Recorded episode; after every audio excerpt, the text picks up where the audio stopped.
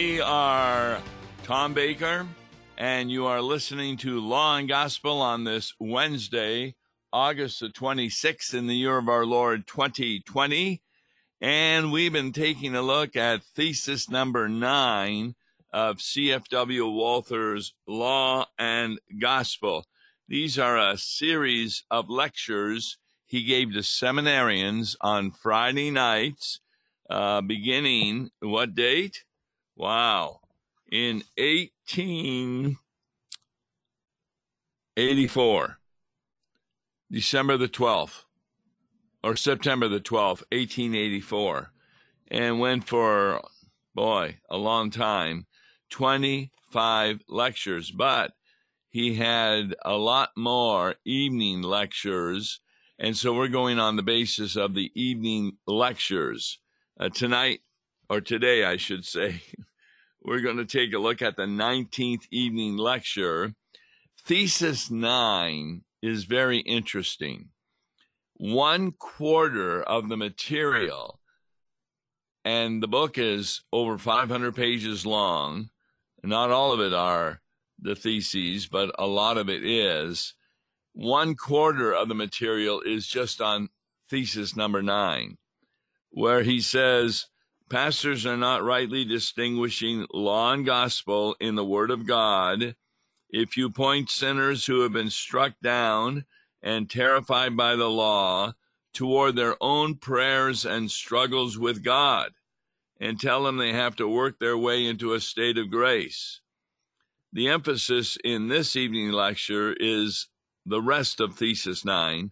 That is, do not tell them to keep on praying and struggling until they would feel that God has received them into grace. Rather, point them toward the Word and the sacraments.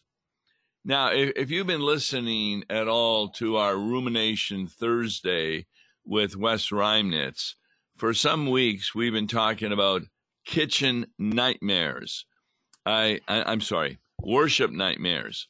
I got the idea from watching on YouTube Kitchen Nightmares about a chef who comes into failing restaurants and shows the five or six, six things that need to be solved for the restaurant to be successful. So we're doing worship nightmares. And these are nightmares that God has when he hears worship services with horrible hymns, bad liturgy, terrible sermons, inappropriate sacraments of baptism and the Lord's Supper. Uh, tomorrow, we're going to be taking a look at discipline. But I do enjoy watching YouTube. And one of my favorite items to look at are crime stories, a lot of them by very good actors.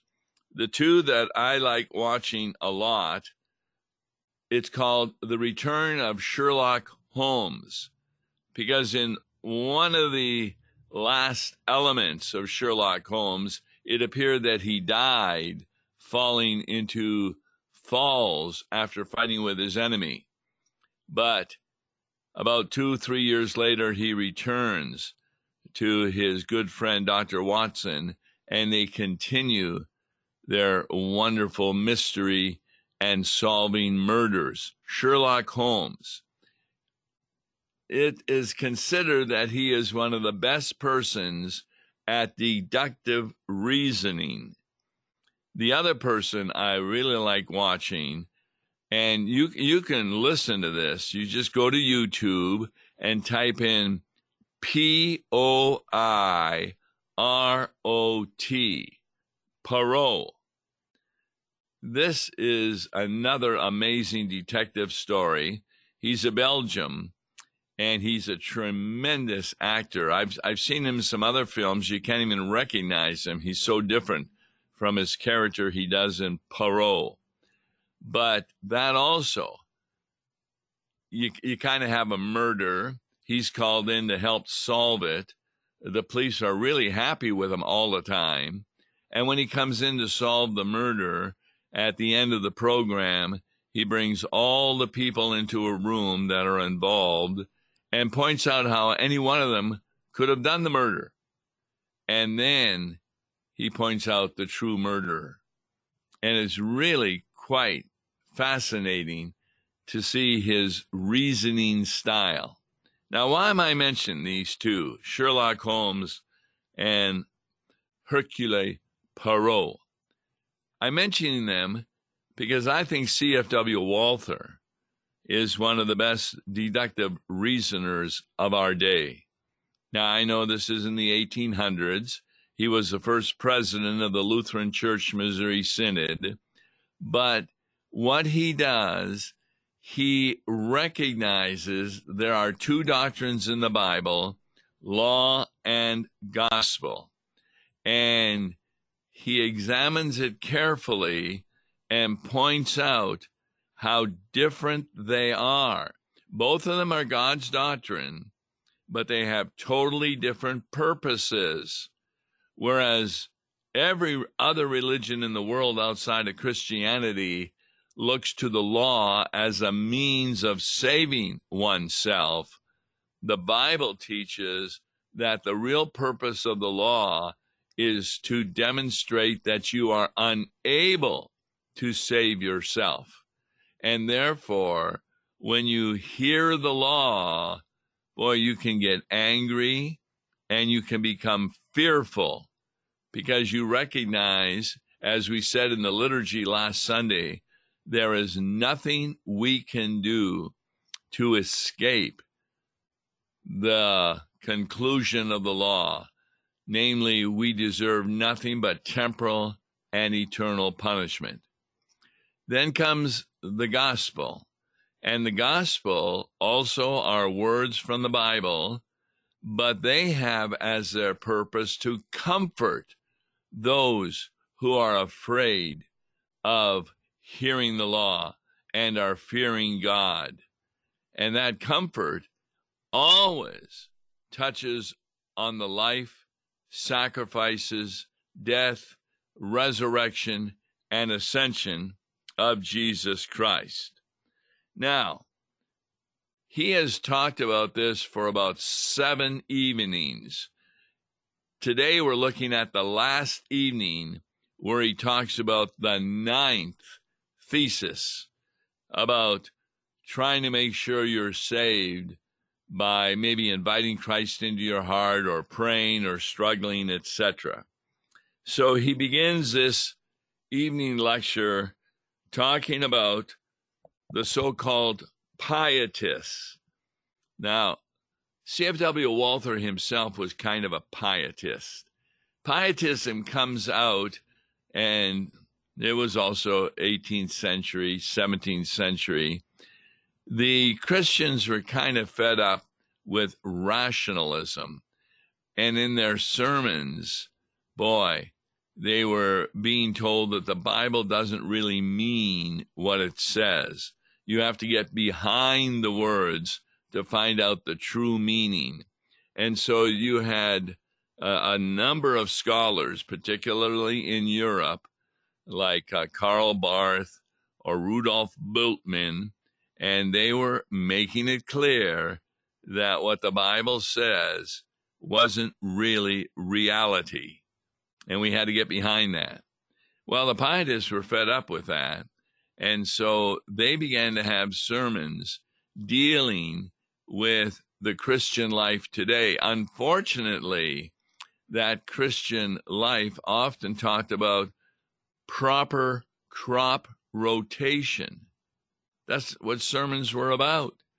These kinds of things, namely how we live as Christians and there was very little about Jesus' death on the cross and his resurrection from the dead. In fact, we uh, shared last week uh, an email from one of our listeners who was listening to another radio station where an individual was given a daily devotion and it hardly ever involved Jesus except maybe a word or two in the closing prayer. And she wrote to this individual saying, You need to understand that we need to hear about the work of Jesus, not about our works. Now, the pietists in Walther's day were really different than the Lutherans. Uh, the pietists were some of the names Spener, Francke, and Rambach. They held that anyone unable to state the exact day and hour when he was converted and entered into grace was not a true Christian. And you hear that from other people. I often will ask somebody, When did you become a Christian? And they will say, Well, I invited Christ into my heart on July the 12th, uh, 1978. They'll have a date because I just came across and it was sent to me the four ways to be saved. And guess what the fourth way is? Once you read the Bible, learn about Jesus, then you need to invite him into your heart. Well, that's ridiculous. No unbeliever will ever invite Christ into their heart. And so the focus is on what the person is to do rather than what Christ has done for us. Now, what is conversion? Walther defines, defines the conversion as a transfer from the realm of the devil to the kingdom of Jesus Christ, the Son of God. Now, it's not that some people don't know when that occurred, but a lot of people don't. They, they don't realize that if you ever get to a point where you want to invite Christ into your heart, that means he's already there. That means you're already saved and that faith had been given to you and you love Jesus so much you want him in your heart. Well, guess what? He's already there. Now, infants, that's a good example. When we baptize infants, as Acts chapter 2, Peter's sermon tells us to do, the promises to you and to your even little children that is the time when I was transferred from the realm of the devil to the kingdom of Jesus Christ when I was only a few days old. Walther makes a point that a person is either spiritually dead or spiritually alive. In other words, a person is either converted or they are not, and there is nothing in between. However, even in the Bible, there are occasions where people could actually name the time when they were converted by God and obtained grace. For example, Adam and Eve, after they had sinned, remember they ran from God and tried to hide from him in a bush where God already was. But they heard the promise that through the seed of Eve would come the Messiah. And it's very clear in chapter 4, verse 1 of Genesis, that they believed that promise, thinking that Cain was the promised Messiah. Now, they were wrong on that, but they weren't wrong about being saved. Then you have David, who, after his sin with Bathsheba, was met by the prophet Nathan. And guess what? He came to repentance at what had happened at that time. And the prophet told him, The Lord also has put away your sin. You shall not die and die eternally. That's 2 Samuel 12 13.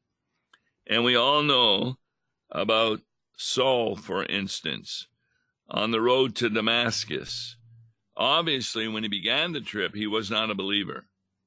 But by the time he reached Damascus, blinded by the brilliant light, he'll tell you that, yes, he became a believer. And then you have the Pentecost sermon of Peter, where 3,000 souls listened to that sermon and were converted and were baptized. They, they could point back to that date of their salvation.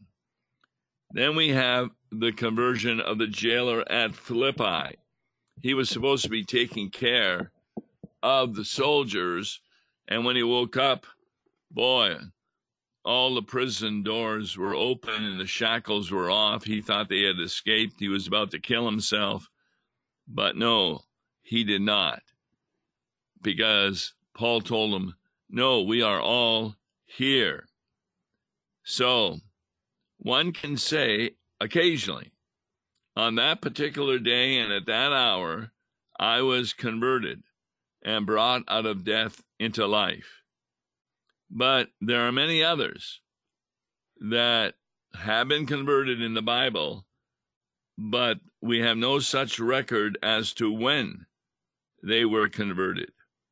Now, why do the pietists believe that unless a Christian knows the exact day and hour of his conversion, he cannot be a Christian? Walther explains that the pietists imagine that people must suddenly experience heavenly joy and hear an inner voice. And that's how they become a child of God. Now, once you've invented, invented this notion of how conversion takes place, then you're forced to tell people that they have to be able to name the day and the hour when they were converted. And so this is where Walther gets into the last part of Thesis 9, namely, that it is wrong to try and get people to win over into a state of grace through prayer and struggling until they feel that God has pardoned them. Now, every now and then I read something in these lectures and I put a question mark beside it because did Walther really mean to say it this way? And it comes about in this thesis, this section, that Walther says this According to God's word, those who have never felt the testimony of the Spirit that they are a child of God are spiritually dead. Now, when I read that, that sounded like a contradiction to his thesis that feelings therefore become the assurance of our salvation. And so he also says this, where I put another question mark. The apostle in Romans 5 1, justified by faith, we have peace with God.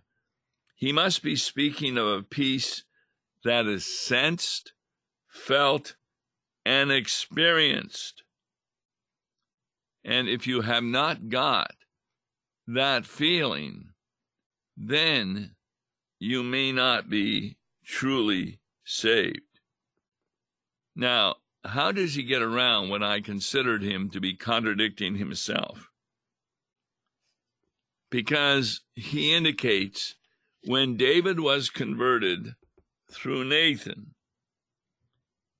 he had an inward experience of the joy of the forgiveness of sins. And he exclaimed in a psalm, Bless the Lord, O my soul and all that is within me. Bless his holy name, and forget not all his benefits, who forgives all our iniquity and heals all our diseases. You see, C.F.W. Walther makes the point that he has experienced the terror that God sends to a sinner whom he wants to rescue. For example, we, when we say that no one must base his own salvation and state of grace on feelings, this does not mean that a person can be a good Christian without having experienced anything regarding religious matters. He begins to quote Martin Luther. And uh, there's a difference between Luther and his great disciple Melanchthon, he says, that Luther was not a sentimentalist, which Melanchthon was to the highest degree. Melanchthon often based his joy on his feelings. But no matter what Luther's feelings were, where did his joy come from? He clung to the Word of God. Now, this is really a great distinction that is being made here. Because what Luther says, once you have faith, then you can have feelings. In other words, until a person clings to the word, namely the promises of God, they will never feel assured. What the pietists and many evangelicals do is they believe that you should have this feeling before you can be assured that you are saved. And therefore, when you have a feeling wanting to have Jesus in your heart, then the way that that happens is you invite Jesus into the heart. This is really a great distinction. So the thesis is against feelings as the means by which we are saved. In other words, there's a paradox here in the heart of a Christian. And as I'm talking to Christians, I find this all the time. What's the paradox? That we fear and tremble when we hear the law, but we are still assured that we are saved. You see, in this theology, we are not to consider what we are like and what we are to do, but rather what Christ is, what Christ has done, and what Christ is still doing for us. That will lead to feelings. And those feelings are a result of our being saved. They are not prerequisites to becoming saved.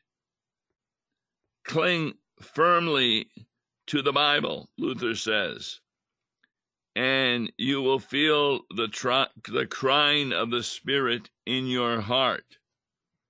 Accordingly, our spirit bears witness of the, of the Holy Spirit in a spiritual way.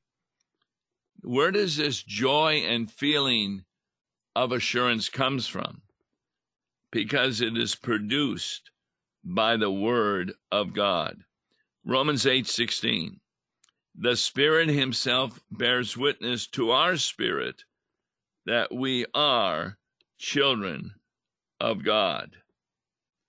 And so if you don't feel the results of the law or the gospel and the crying of the Spirit in your heart, you need to realize that you may not be a Christian, but when you feel joy at this, wow.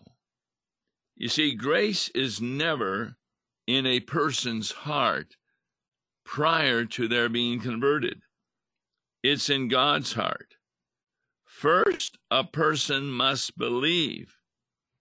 After that, he may feel. Feel proceeds from faith, not faith from feeling. In fact, there's a hymn I will believe, though void of feeling, till before you I am kneeling. So if you're worried about not feeling grace, be proud that you are a true Christian because only true Christians get worried about not feeling grace. Another hymn I cling to what my Savior taught and trust it, whether felt or not. This is a great conclusion to thesis number nine by C.F.W. Walther and helps us to understand that salvation comes through faith in the gospel word of God. On tomorrow's Law and Gospel, as indicated with Wes Reimnitz, we're going to be taking another look at a worship nightmare, and that is the lack of discipline that occurs in many churches. I'm Tom Baker. Till then, God bless you. Listen to Law and Gospel each weekday morning at 9:30 on KFUO. For a tax-deductible gift to Law and Gospel, please make your check payable to Concordia Mission Society and mail it to Tom Baker, P.O. Box 28910, St. Louis, Missouri 63132. To give online, visit lawandgospel101.com or call toll-free 1-877-267-1962. Views and opinions expressed on Worldwide KFUO may not represent the official position of the management or ownership of KFUO, the Lutheran Church Missouri Synod. If you'd like to comment on programs or topics heard on Worldwide KFUO, write us at KFUO, 1333 South Kirkwood Road, St. Louis, Missouri 63122. You can also leave a question or comment on our comment line at 314 996 1542. We are the messenger of good news, Worldwide KFUO.